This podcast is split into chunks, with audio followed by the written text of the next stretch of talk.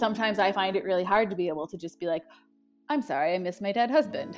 And because, you know, you're in a new love and you're still in love with your, you know, deceased husband. And it's really, it's amazing how strong the brain is. That's what I'm learning through all of this. That's, that's something that I'd just like to add. Um, you know, being someone who experienced the same thing, I get it. And I'm not, I don't get jealous about it. I, I encourage her to, um, you know explore those emotions and talk to me about them because you know i understand and she understands you know that we both have very very much have a strong love for these people. Hello and welcome to grief gratitude and the gray in between podcast. This podcast is about exploring the grief that occurs at different times in our lives in which we have had major changes and transitions that literally shake us to the core and make us experience grief.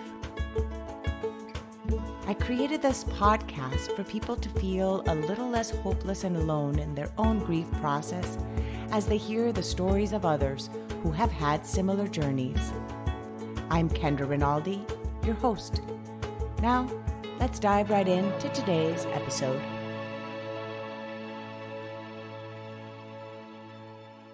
I am so happy to have today with you guys Dave Devine and Elizabeth Hall. Now, this is going to be a unique call because I'm interviewing two people at the same time.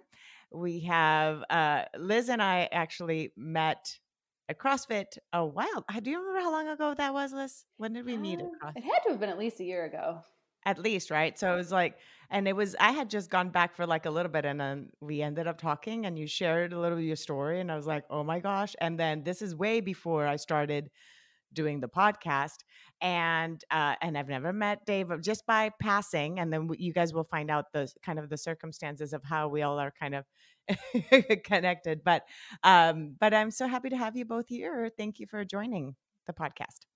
Thanks so much for having us. Our pleasure. Thank you. all right Thank you. Okay, so we're going to start off by let's start with let's see, Dave, you're you are a widower and yours happened first, correct? That's correct. Okay. So, let's go with your story. So, if you want to tell us just tell us a little bit about you, what do you do and a little bit about your your life and then I'll just start asking you a few things. Sure. Um yes, uh, my name's Dave and I'm originally from Southern California and relocated to Texas in 2011 um, for my work. Um, I'm a federal firefighter. I work on a military installation in uh, East Texas. And um, my wife, Shari, uh, was diagnosed with uh, stage four breast cancer uh, shortly after our daughter was born. Mm. And um, she battled it for five years, um, and we went through quite a bit together and as a family. And yeah, that's uh, that's pretty much it. I know it's hard to sometimes talk about these things. And by the way, for the listeners, the reason I'm having Dave and Liz on is because they're a couple. So this is going to be a unique uh, interview for that reason too, because it's also um, how they support each other in this process too. So it's I, I'm just I'm intrigued. I'm finding out uh, with the listeners as I'm interviewing. So so um, Dave, wh- how old was your daughter then when um, Shari passed away? How old was she? Uh, when she passed, she was three or four. I, I think oh, four. Wow. Yes. Four. And yeah. she, and this was what year did she pass away? In 2019, January. Oh wow. Okay, it's been so recent, and it feels so. recent. it feels yeah recent now. I don't know. Yeah, Everything seems recent. It's, it's yeah recent yet far. Recent, right. recent yet distant. Yeah. Now, what when she was going through uh, cancer? Yeah, when she was going through her process, did she go through chemo? All that during those four four to five years that she was battling.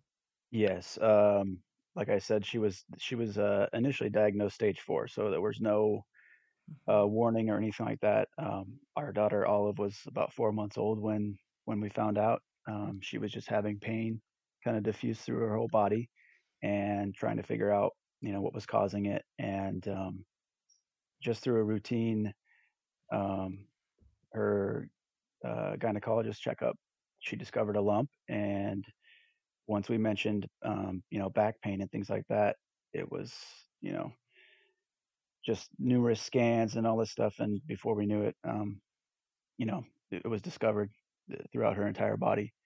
Um, so she started out, uh, you know, in a bad place. Um, I was having to uh, basically care for her and our daughter at the same time, and you know, uh, it got to the point where I was having to, you know, carry her you know, to the bathroom and and things like that. Mm. Um, so uh, yes, initially chemo. It's just kind of the first round of how things start out. Whenever um, those of the listeners who have experienced cancer probably understand how this works, and it's Yeah, you know including myself. I have, chemo. yeah, my mom died of cancer, so I understand that component of it too. So I can relate.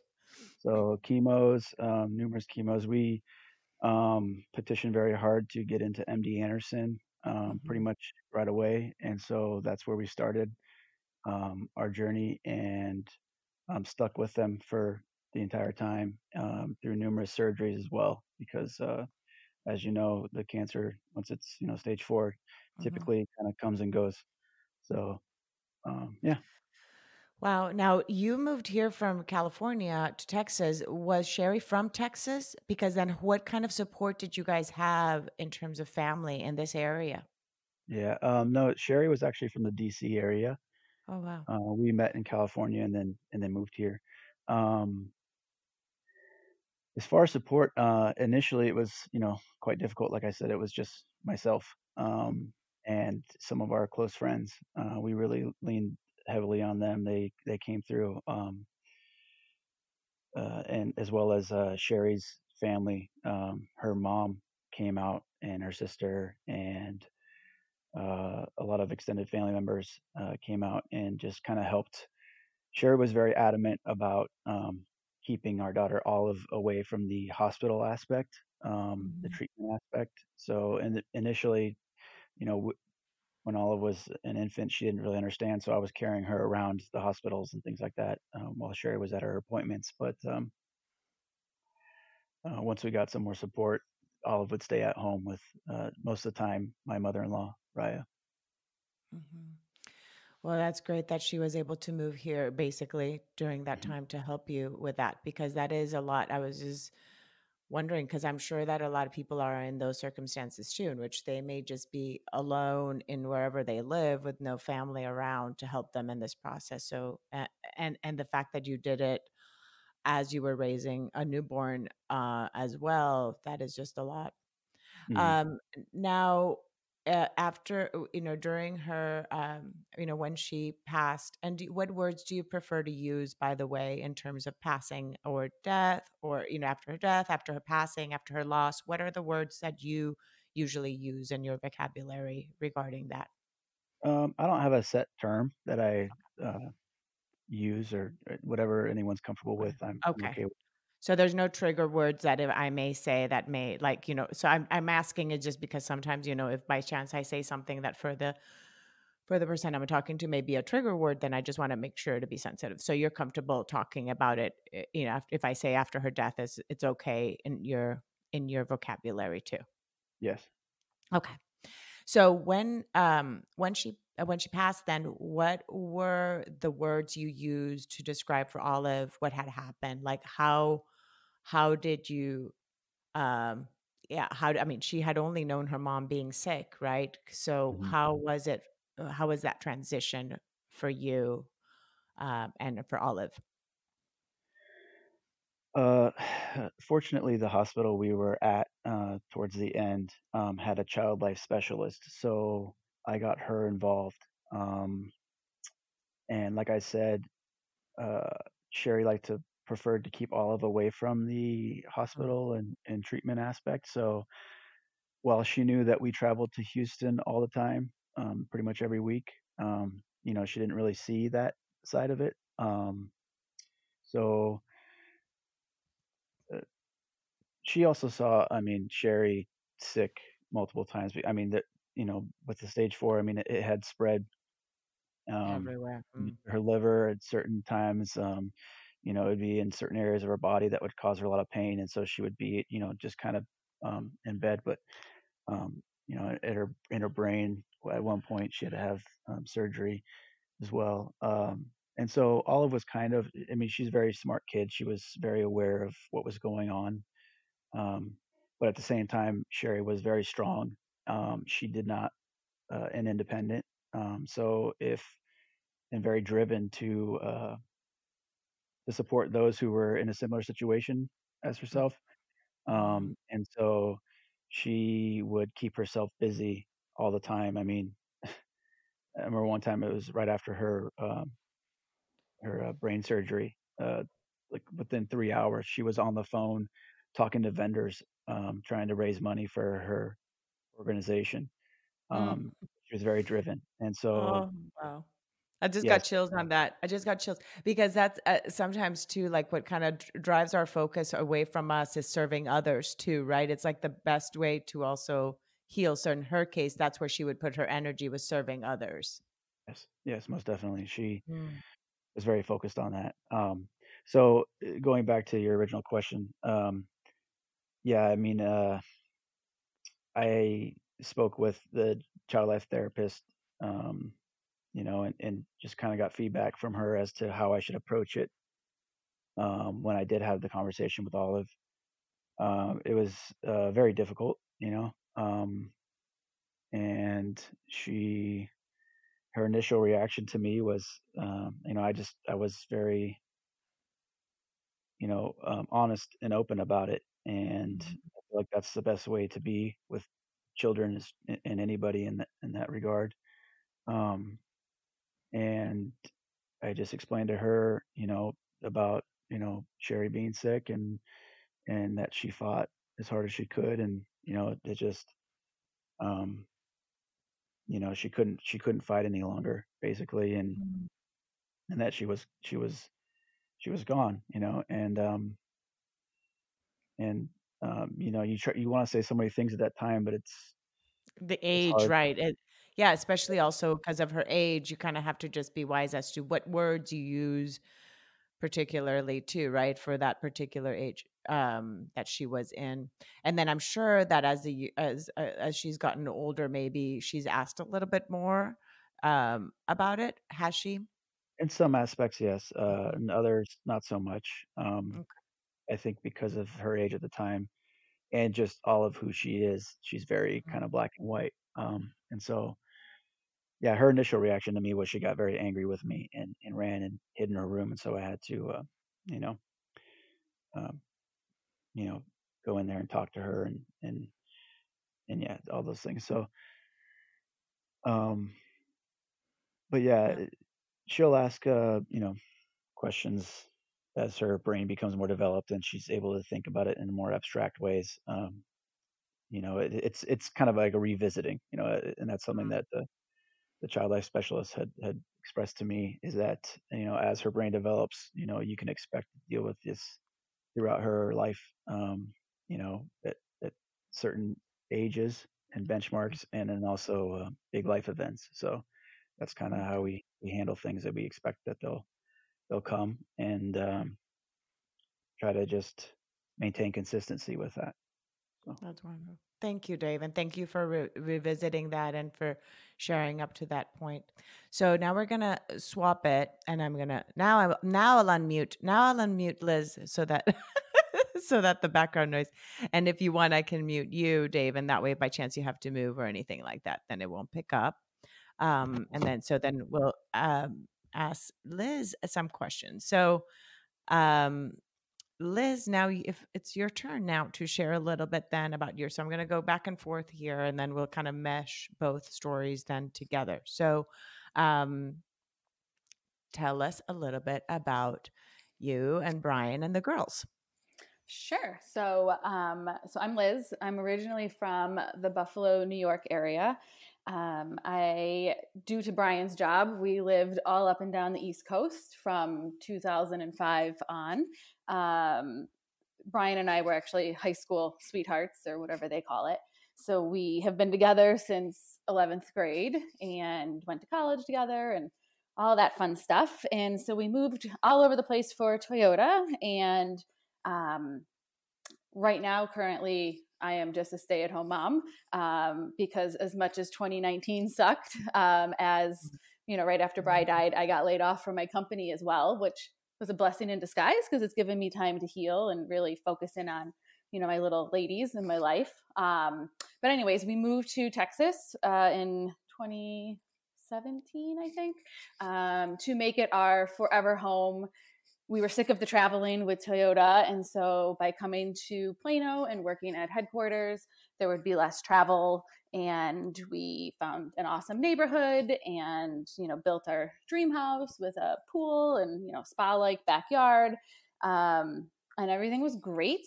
And then um, in March of 2019, uh, Bryan went to CrossFit uh, for the Open.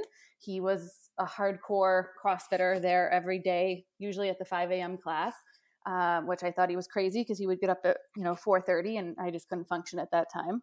Um, so he went off to he went to work that day.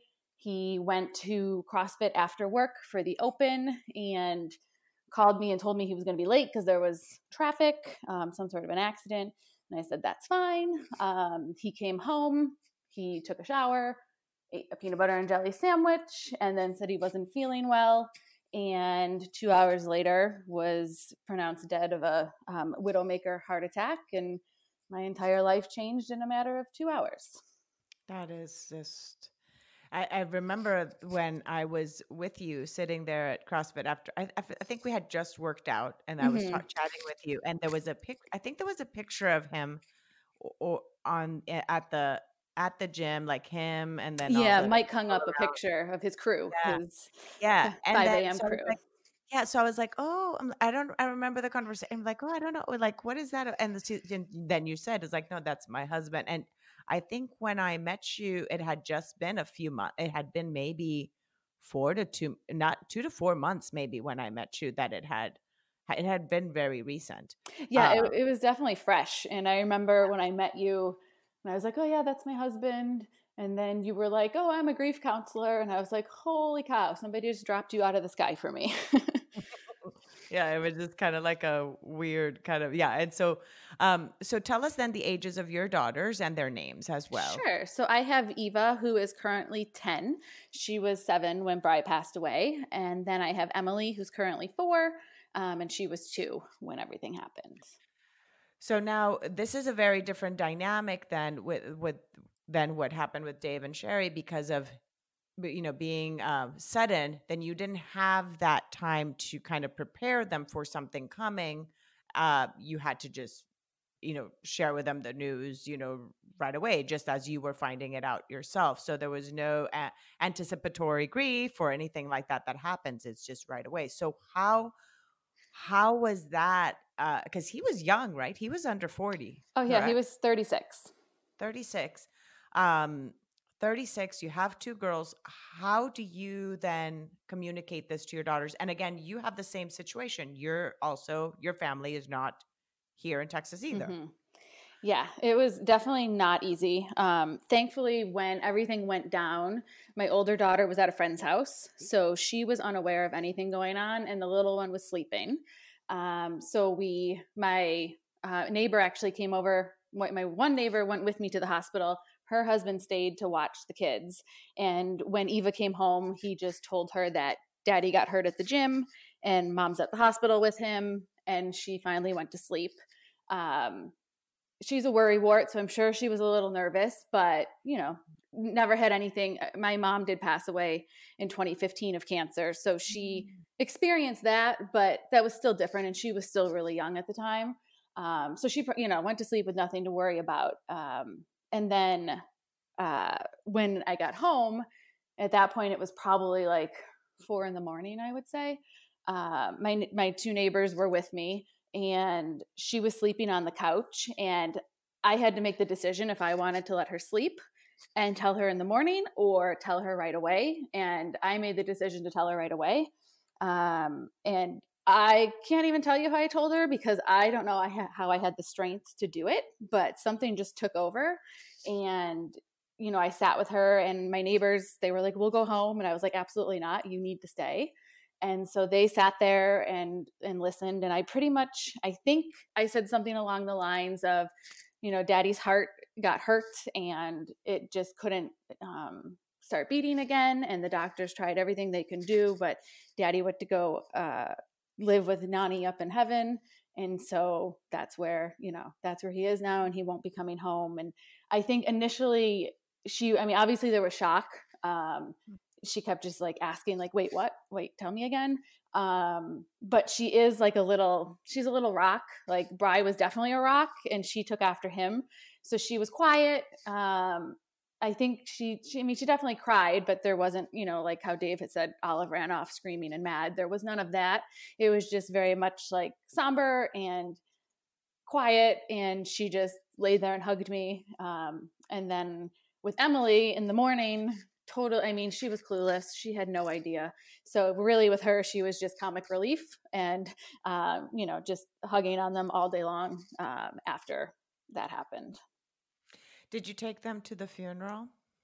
So they did. Um, they so we ended up having we had the wake uh, one night. I did not let them go to that because it was open casket, and I just I didn't want them to be there. Um, but then the next morning we did a closed casket, just quick little ceremony, and they did go to that, and they were um, once again most likely comic relief to you know many people that were there and that were sad um, and they they understood well emmy or emily didn't but eva understood what was going on um, and then we actually cremated bry but didn't bury him until july so then we had to go back home again to buffalo and have that whole ceremony over again where we actually buried him and both girls were there for that mm-hmm. was that hard like having then several ceremonies like redoing it again like so March he passed away, then July, then doing the ceremony again. Was that hard, or was that actually uh, part of your grief journey? Did it allow you to kind of then think, allow things to sink in? Yeah, you know, it definitely was not easy. Um, I remember dreading it, having to go back and revisit everything again. And I mean, his parents wanted to make a bigger deal out of it, which I totally understand. It's their son, where I wanted to just be done with it um, you know, we left the the funeral in March, and I actually instead of flying back to Texas, I flew with the girls to Florida. I took them to Disney World. You know, Bry, one of Bry's mottos was "Go big or go home." So I was like, "What the heck? We're going to Disney World." And so we went to Disney World. My dad had a condo on the ocean, so we went and um, stayed in the condo, and we just had a fantastic time. And you know, through efforts of amazing friends, I had a friend from high school give me his timeshare. He donated it. I hadn't talked to him in 20 years. And he was like, nope, you're just staying at my timeshare. And then I had another friend from work who called Disney World and uh, was able to get my girls fast passes for the entire day. Um, so it was just, it was much needed to, you know, gallivant off to Florida. Um, but then going back in July, like I said, it was definitely hard.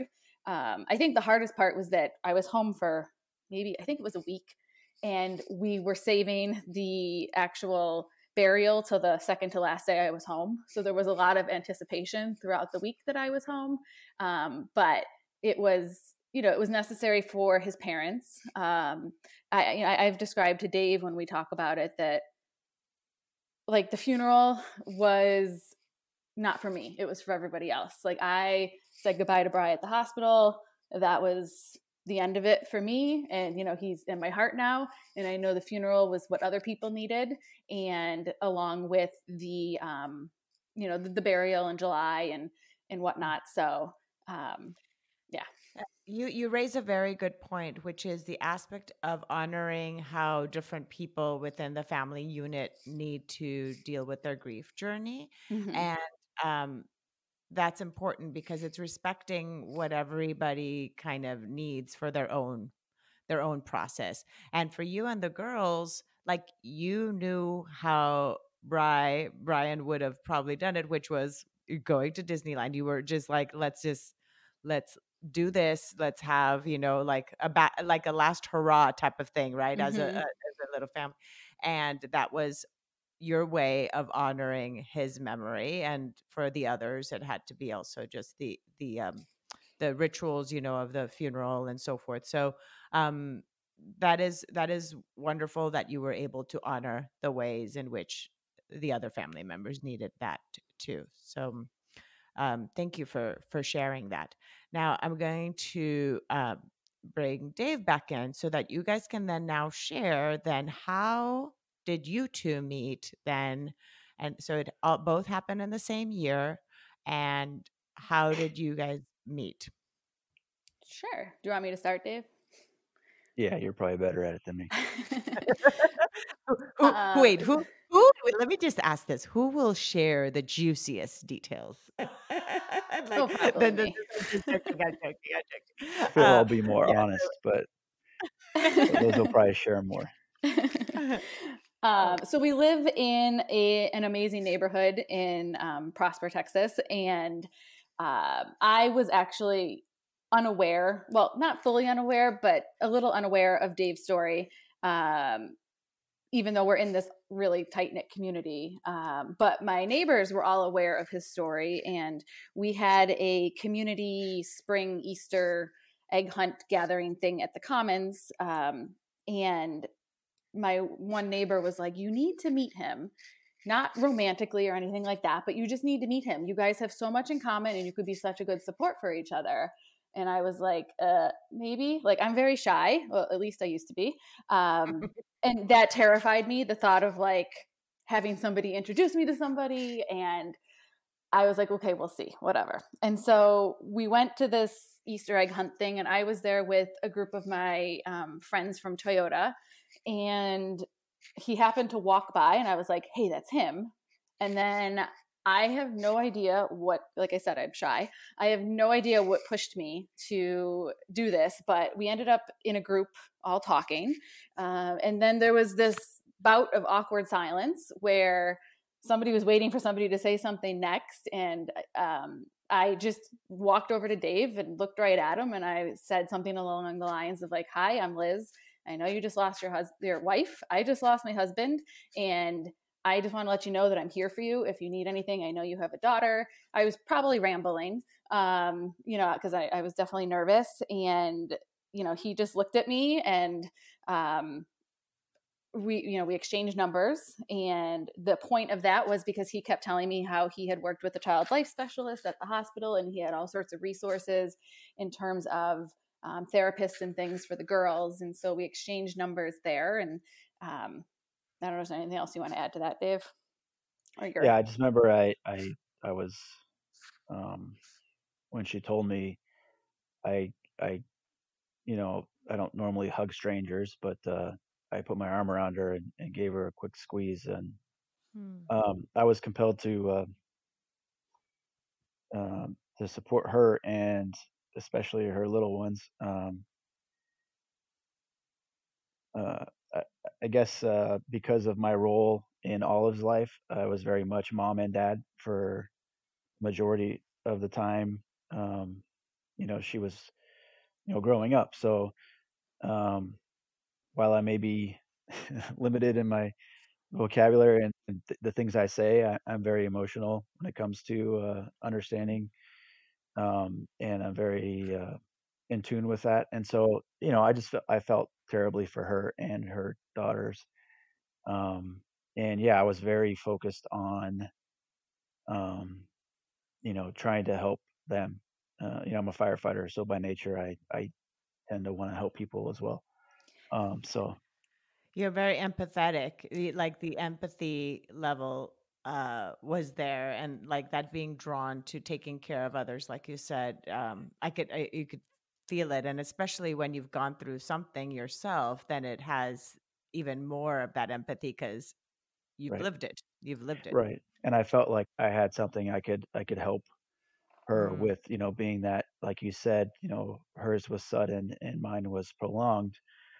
I've, you know, had the convenience, if you want to call it, but um, of years of therapy and and you know dealing with these things and understanding a little bit more of what she might be experiencing and going through Mhm. um and so i thought i could offer you know some help there not only for her but for for the little ones And the funny part is, as I was unaware to any of that. So in my mind, I'm saying to myself, oh, geez, if I died and I left Bry with two little girls, he wouldn't have a clue on what to be doing. So I'm looking at Dave going like, oh, I can help you. I have girls. I, you're going to need help.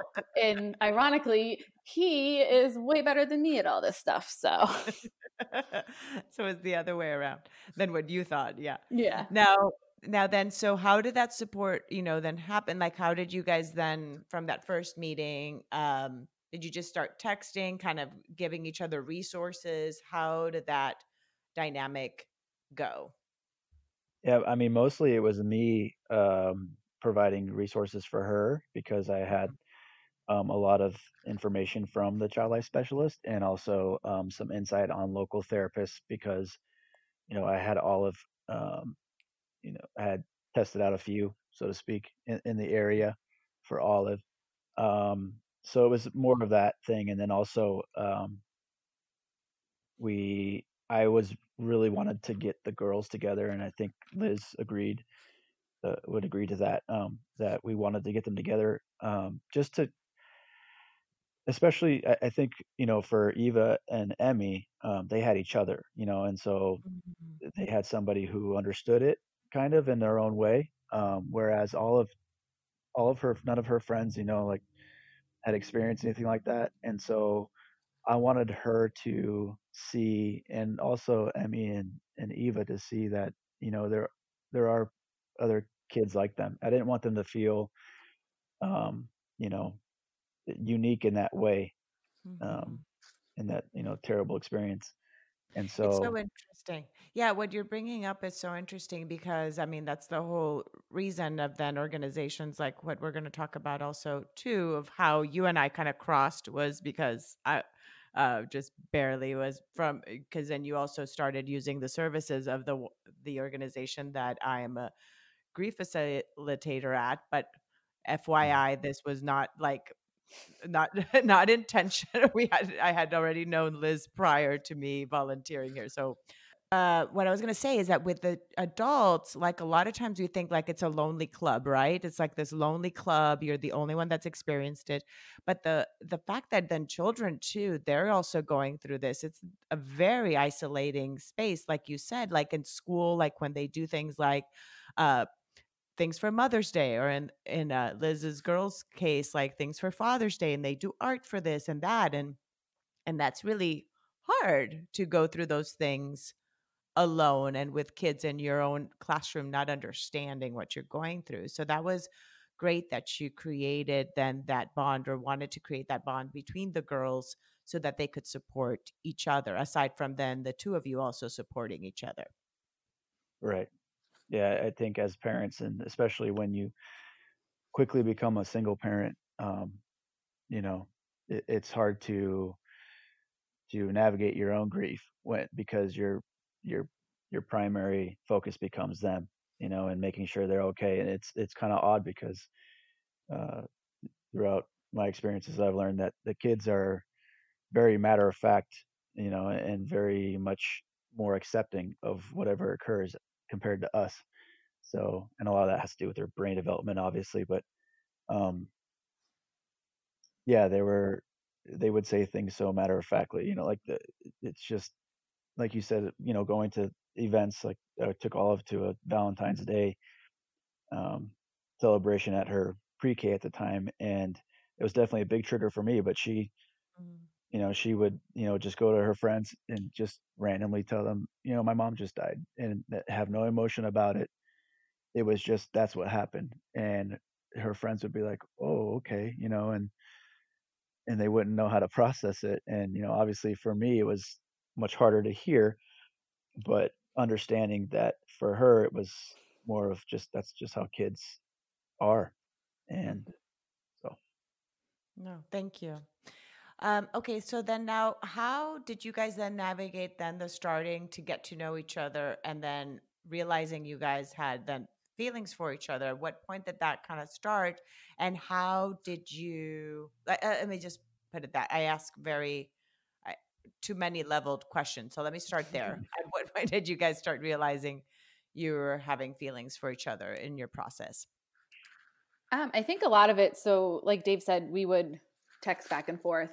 Um, so there was definitely a lot of texting back and forth, and just realizing that not so much that we had so much in common, but we it was just so easy to talk to each other and be a support for each other and add a, you know a bit of a smile to our faces during such a you know a trying time in our lives. Um, we went to a couple of you know lunch quote unquote dates you know just uh, especially you know when the kids were at school and uh, you know with dave's schedule he's home some days gone some days so um, just really you know meeting each other that way um, started to you know get to the point where it's like i, I found myself at least um, you know wait excited for the next text message to come in and excited to be able to you know go out to lunch and things like that mm.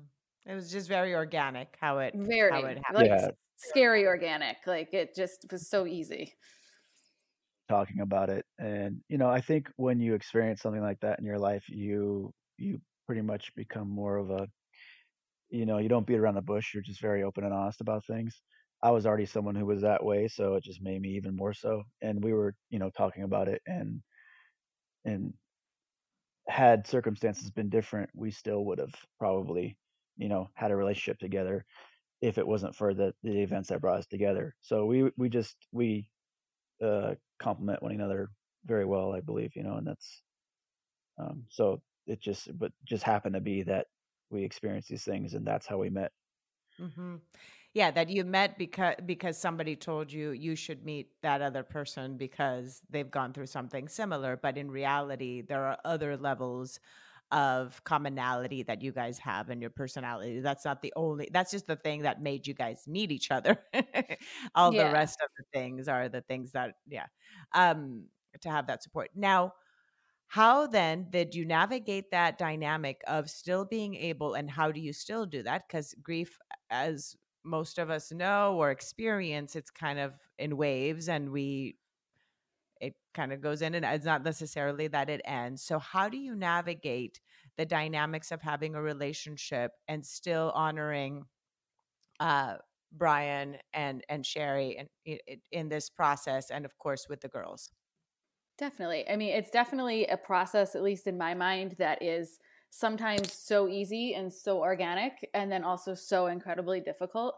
Um, you know I, I, always say all the time to dave i'm like i sometimes wonder how my brain just doesn't explode because in one second you could be like i am so happy this you know new little family is just you know perfect and, and everything is going well but then in the next second i'm missing bryan and you know sometimes it's like really difficult for your brain or at least my brain mm-hmm. to be able to look at dave and be like you know he'll be like what's wrong and i'll be like nothing and he's not dumb he knows something's wrong mm-hmm. and sometimes i find it really hard to be able to just be like i'm sorry i miss my dead husband mm-hmm. and because you know you're in a new love and you're still in love with your you know deceased husband and it's really it's amazing how strong the brain is that's what i'm learning through all of this mm. that's mm-hmm. that's something that i just like to add um you know being someone who experienced the same thing i get it and i'm not i don't get jealous about it i i encourage her to um you know explore those emotions and talk to me about them because you know i understand and she understands you know that we both have very very much have a strong love for these people still and always will we'll always have a, a place for them and and um, they'll always be part of us and uh, understanding that you know helps us kind of um, be there for each other even more so because I, I feel like uh, like Liz has a, a, a friend who experienced a, a, loss of his wife and um, you know I don't mean to out him or anything like that I don't know if it's going to be an issue but um, he met somebody who came from a divorce and I know they have a harder time uh, mm-hmm. navigating that those those emotions that are still there. That is that is such a, a, a interesting point that you bring up because it's true because the other person is still somewhat in the picture, right? in Mhm. that case, Oh yeah. it's, it's a little different here. But um, but I love I love that you guys are able to still honor and talk about your uh spouses each you know uh, in that way and that also must bring a lot of comfort too to the girls so how then do you talk about the girls eh, with the girls sorry about this relationship do, again because of their ages they probably still don't even see it as do they see it as weird that daddy and mommy are now with some you know what i mean like how is it Yeah, how is I, it for the girls I mean, I would say I know we keep using the word organic, but I mean, I would say it was a pretty seamless process. Um, you know, like initially, um, I ended up offering to help Dave out with Olive uh, because his in laws had to travel or something like that. And so I prepared a, a room in my house for her and I made it, you know, loving and warm so she would feel comfortable here. And she's just happy go lucky. So she's like, cool, this works for me. And, uh, you know, my girls, I think Eva, my older one, she's very, uh, she's very protective of me. Uh, you know, she's taken over that rock role that I used to say that Bryan was my rock.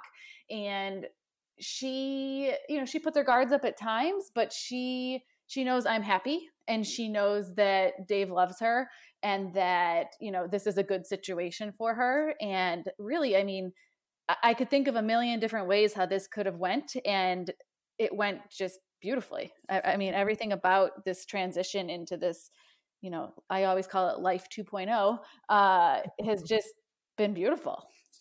Yeah, we had Mm, initially we had spoke about you know before we went ahead and, and started to cohabitate uh, about how we wouldn't force things and just kind of take them as they go and if um, at any point it became too much whether it be for you know liz or myself or the girls in any way we would you know pump the brakes and it just i mean um, you know kids are very resilient uh, humans are very resilient for that matter but um, yes uh, they just kind of accepted it and um, they treated it like, oh, now I have a new sister, and kind of, and you know, Olive looked at it like now I have two new friends or sisters, you know, and um, Mhm.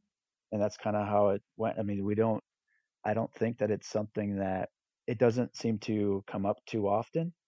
Um, I know that the girls, when they do bring it up, it tends to be during emotional times um, say they're they're not having a good day or they're having a, a moment where they're crying and then all of a sudden it'll come up.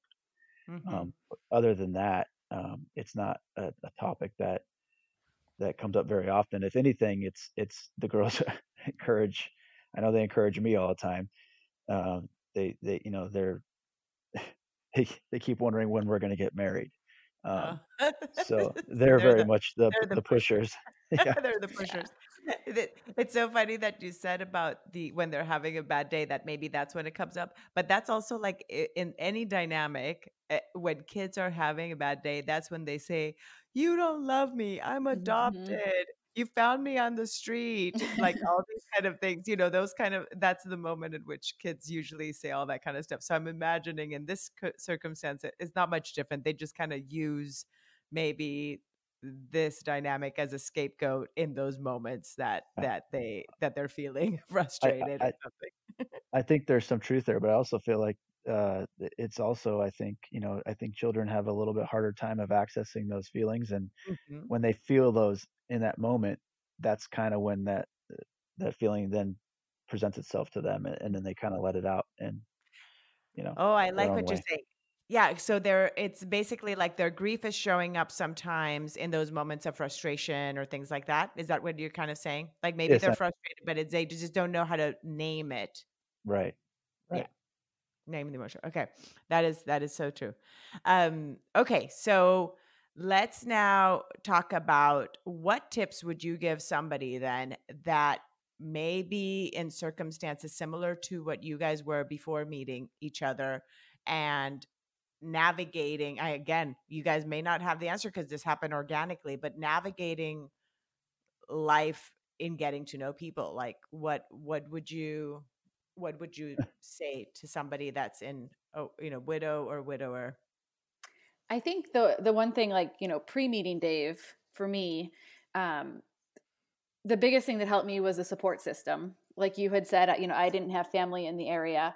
Uh, my dad did come to town and he actually stayed here for five months, which I was shocked by because he likes to visit, but five months is, you know, out of his comfort zone. Um, and then my neighbors, like when everything first happened, uh, I I didn't do a thing. I literally sat in my house and I had people, my door was always open. I had neighbors cleaning out my fridge, vacuuming my floors, packing my suitcase to go home, feeding me breakfast, lunch, and dinner. Um, it was it was an outstanding, you know, outpour of of love uh, to the point where when everything first happened, I was like, I am moving to Buffalo. Like, there's no way that I'm staying here. I have no reason to be here. And now I can't imagine leaving because my neighbors that surround my house are my family. Um, mm-hmm. so, so definitely, and, and I'm not one to ask for help. So definitely just accepting help is huge, you know, when everything first happens. And then, you know, in terms of, putting yourself out there again and meeting new people and and whatnot. I joke all the time that I wish every widow could have a Dave um, because it has just made this process that much easier. Um, but like we said, it's it's so organic in the way that it happened. Um, but you know, really surrounding yourself with people that are in a similar situation. I know I've um, I know, like like you said, we we joined Journey of Hope, and I also have a, a, couple of other widow friends that I can reach out to, and they're on all different capacities. So, like, I have one friend that um, he actually lost his wife the day before Brian died, and he's local and also a sudden death. So, you know, in the beginning, I was reaching out to him all the time because he absolutely 100% understood every feeling I was fle- feeling um, in almost, you know, real time. So, um, really just finding people that work for you in, in terms of your healing and your your grief is what has helped me along the way. So I like so two things that came up from what you just said. One is accepting help. That is, mm-hmm. That is huge. So if you're not a type of person, which I'm similar to you, I'm not the type of person that would ask for help. So, the, but accepting help during that time that was key, and the aspect of making sure to surround then yourself with people that support you, and that in this case, because you didn't have your family nearby, all your friends uh, became that so that at least that immediate support um, here. Mm-hmm. Now, um, that's that's awesome. Thank you. Now, Dave, what about for you? What were like some of those key tools, kind of that you were that uh, just similar to what Liz just shared? What would you say would be some tips from you? Yeah, so I would definitely um, reiterate what you said about uh, letting people do things for you. Uh, I also do not like help. um, however, um, I discovered that that's pretty much the only thing that helps others uh, mm-hmm. feel like they're doing something for you. And um, then you get a lot less of the questions of like the, the awkward questions from them. If you just let them do some, some stuff, you know, that's nothing serious, just whatever it may be, um, little things. And um, people jump at, at the opportunity to do that for you. And it, and it definitely helps them uh, feel like they're doing something for you. Um, for me, uh, I mean, I've had a lot of experience uh, with trauma and life in my in my past uh, before this, so I, you know, very very much believe in therapy and being open and honest about things. Um, along with that, I think uh, moving forward with you know trying to, um, I mean, I, I don't want to say find somebody else, but if you happen to, um, moving forward with your life, um, I would recommend that you know people.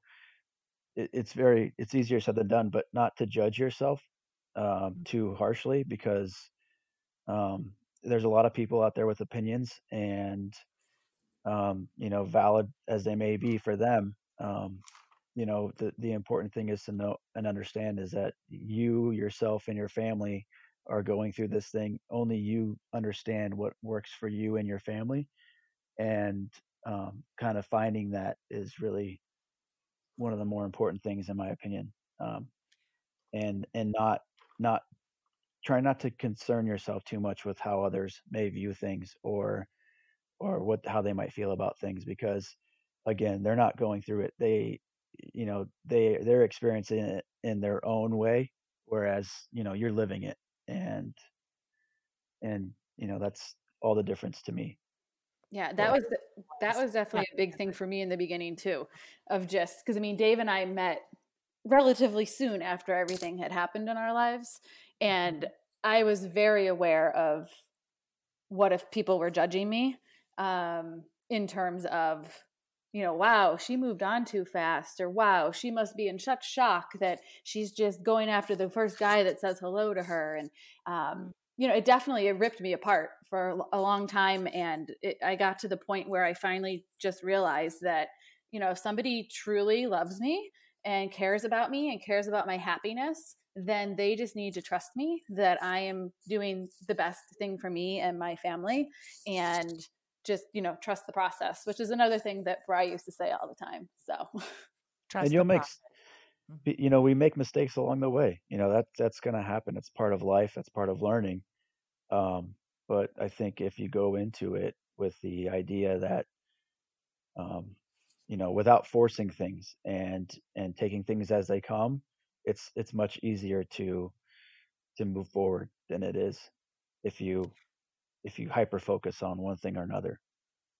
It, what you guys have said is just like so wise. it's so wise. And thank you so much for sharing that because it's so true. Like, we sometimes stop ourselves, and not just in the aspect of grief, right? But just in many areas of our life, we worry so much of the what people are going to think about the choices mm-hmm. we make and we you know we close a lot of doors because of that uh you know of what of basically making other people's opinions about our life and our choices way more than our own yeah. you know instinct and what you guys shared is so uh, amazingly valuable for many many reasons so thank you and and love is so wide it's like i always think of this i remember when we um when we were expecting our second child and I was like, oh my gosh, like how could I love somebody as much as I already love my son, you know? And it's like, no, you it doesn't take away from me. You know, love is not like, oh, now you're adding something else, like you suddenly can't love, you know, your first child yeah. that much. No, you still mm-hmm. love it's the same in this dynamic. It doesn't take away from the love that both of you have for your spouses, you know, and and it's it's uh it's just adding to it. It's even making it more rich. Yeah, that's an, another thing that I always say is that I'm not moving on. Um, you know, I've been very clear on that from the beginning that there's no way I'm moving on. I'm just moving forward. I'm moving forward with my life, and Bryan will always be carried with me into life 2.0 um, through the girls and through the memories that we had and i'm excited to bring him with me and i'm excited to you know move forward and enjoy my life because that is 100% what he would want me to do. Um, and you know, a crazy thing that he used to say, I, I don't know why, I used to get so mad at him. He used to say, if anything ever happens to me, you're going to find somebody in two months and you're going to be happier than ever. And then I would usually smack him and be like, stop talking like that. You have two girls, like nothing's going to happen to you. You're healthy. And then, I mean, crazy and as made up as this sounds, I basically met Dave two months to the day that Bry died.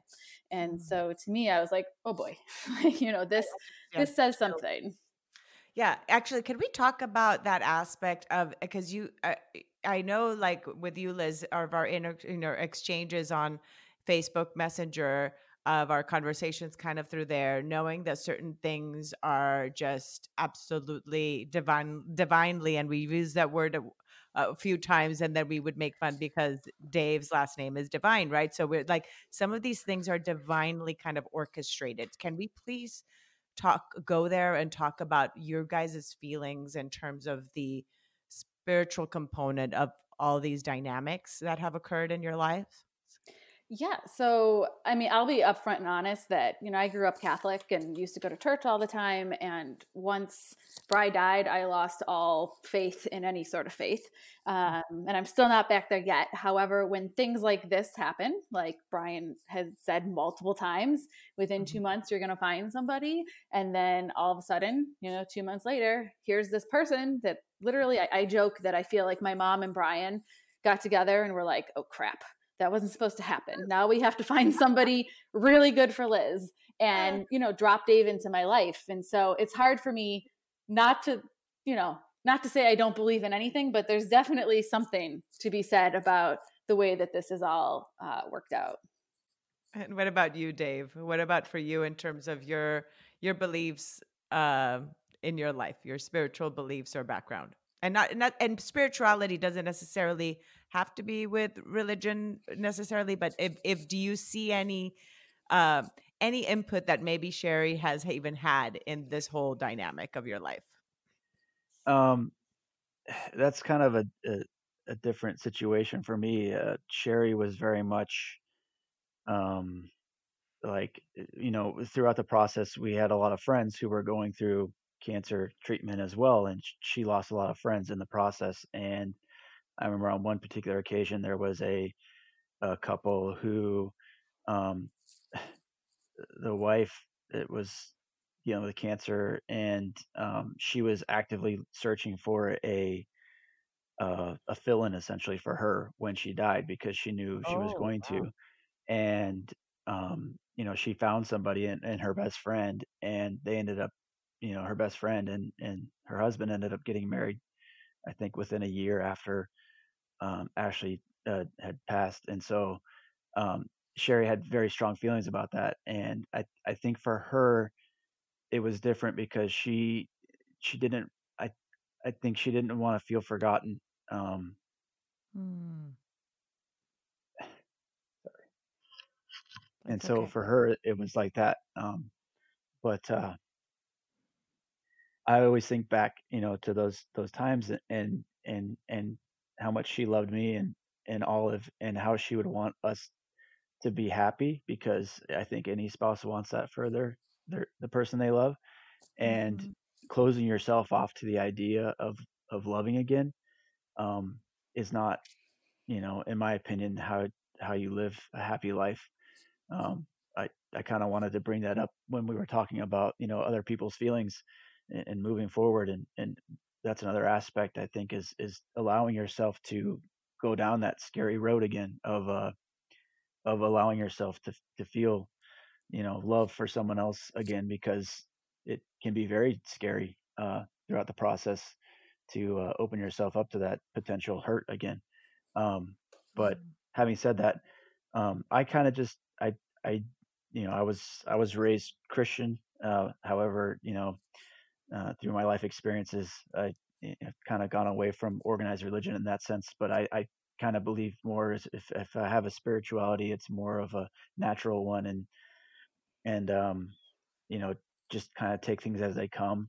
and uh, that that kind of that kind of thing. So it, what happened with Liz and I was just, um, you know, I, again, I it, while I was scared, I didn't want to shut myself off to it because I felt like for whatever reason um, this was being presented to me and I had to explore it, you know. So I, I love it. Thank you for both of you for being so transparent about your backgrounds. And again, just it goes back again to everybody interpreting things differently because I come from that. Like, I, I'm the type of person that everything's like a sign. That's me. So I'm looking at your relationship and being like, oh my gosh, like that's so divinely orchestrated. Like, that was my perspective. And I didn't mean to project my perspective here on you guys, but I'm so grateful that you each expressed your perspectives in terms of how things navigated. And Dave, when you when you pointed out how Shari used to be like not not necessarily uh wanting to be replaced, like you said, I Mhm. feel that a lot of times too when we're still living, that component of the the ego part of us, right, is still there. That I I feel in my my in my perspective that when we die, like the ego is no longer there. So that aspect of attachment to something no longer exists. So whatever we would have thought as individuals here like no you're going to love me forever you're never going to move you know those kind of things like you know move on you're never going to have somebody else those and i'm not i'm not trying to say that those are the words she said at all i'm just kind of saying that then that doesn't really matter anymore right uh, once once there's no ego Eh, yeah understanding i think for me was that you know she was scared um and Mhm. so you know and and i understand completely uh where she was at um at that time when that happened um but i too also knew how deep her love was for me you know and and and bryan's for liz and and all that like we would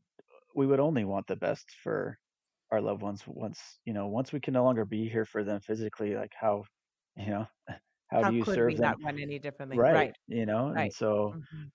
and um yeah so and that and that's you know understanding that we're not forgotten we're we're always there that i mean you, every time i look at the girls i see you know Mm. i see bryan in hers and i see shari in mine and Mhm. um every day you know it's a reminder so um and and there's some beauty in that you know it, it hurts sometimes but also other times it's it's comforting to know that they'll they're they're here with us still you know Mhm. in in one aspect so Oh, so beautiful.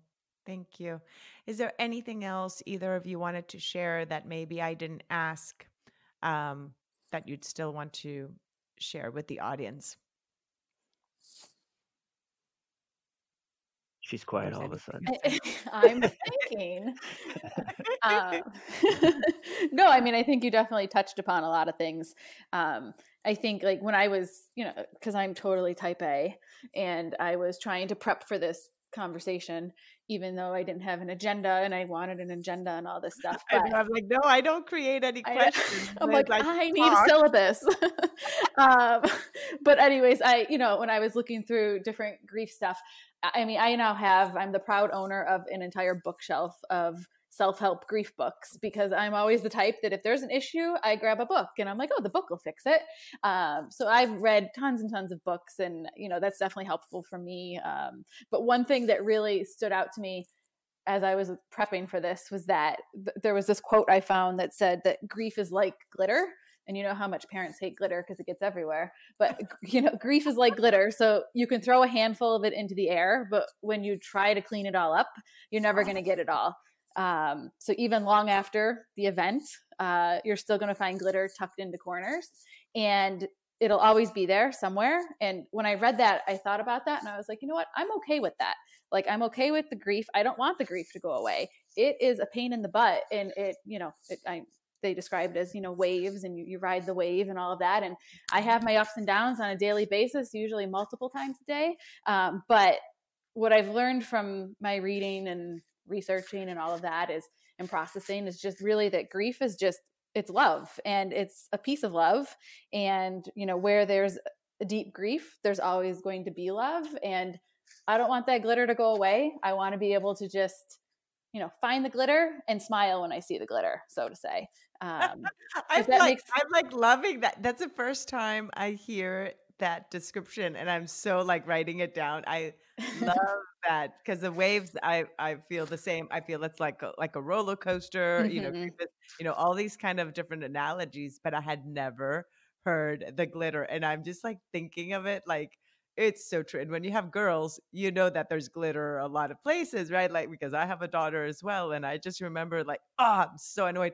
Or getting a card in the, you know, like Yeah, I got a Christmas card that had glitter. And I'm like, oh my gosh. And then I'm still finding little pieces of it. Oh, this it's like perfect analogy. Thank you for for sharing that. And thank you for navigating the no, non-scripted non-scripted uh, interview here, Liz, for your type A personality. I keep telling Dave that I, I, I was like, I always tell him, I swear I was not type A before I met you. This is all part of like me trying to control the situation. And he keeps saying, no, I'm pretty sure you were like this before and you just didn't realize it. yeah, yeah, you probably had not noticed it. Maybe you notice it now more because of the aspect of like control, like certain things we either, you know, big things happen in your life that you could had no control over. So maybe now you may notice more the things that you are trying to control. Yeah, I know? think that that's definitely a part of it. And I think that you know, when when Bry was here, he was definitely a workhorse, the go-getter. You know, it was very work focused, and so I did a lot that I didn't even realize I was doing and that I was in charge of. And now that he's gone, it's even more apparent of you know everything that I do and have to do and have to handle, and it's just it's all coming out now that I'm a total type A control freak. well, I, I, love that Dave just said, no, you were just just like that before. You're just mm-hmm. noticing it now. well, it's been such an honor chatting with you both and getting to know you uh, at this level. And I feel that when you have these kind of conversations with somebody, you really get to know them like uh, and i've never again i've only walked by you dave i i don't think i ever even said hi because I didn't know who you were when I ran into you at the Journey of Hope. But um, I'm so grateful to have gotten to know you both and all the wisdom that you both shared, not only to the audience, but just even for myself. So thank you once again. And thank you for the opportunity. Yeah. yeah, definitely. Thank you for having us. We're, you know, we're, at least I am. I love sharing our story. Um, and I'm, you know, happy to help other people yeah what, what to that uh, i'd say um, you know i have a long drive into work and so podcasts especially on grief have uh, helped me tremendously um, just kind of be by myself and um, figure things out and i understand how important these podcasts can be for other people who are experiencing something yet they might not have the words to uh, you know to, to say to somebody else or or express it or or even feel comfortable doing it around other people, this uh, definitely serves a purpose. So, thank yeah, you. for one other one other. To... Go ahead. No, no, no. Sorry. Go ahead. One other no, tool. Just... One other tool for people in their grief journey. Yeah. Mm-hmm. Definitely. No, and thank you because again, it's all these different varieties and diversity of stories that somebody else would then listen to and find that relatability um, and learn from that too in their own in their own life. So I really, really, really appreciate the time you both took. And I know Dave, you just had come back from a long, you know, shift from work, and you haven't. How do you? How, did you get to sleep before uh, you yeah. hopped on the call? So, yeah, he, he's already worked out. He's a he's a go getter. well, awesome. Well, thank you again. Thank, thank you. you. Thank you again so much for choosing to listen today. I hope that you can take away a few nuggets from today's episode that can bring you comfort in your times of grief. If so, it would mean so much to me if you would rate and comment on this episode. And if you feel inspired in some way to share it with someone who may need to hear this, please do so. Also, if you or someone you know has a story of grief and gratitude that should be shared so that others can be inspired as well, please reach out to me. And thanks once again for tuning in to Grief, Gratitude, and the Gray in Between podcast. Have a beautiful day.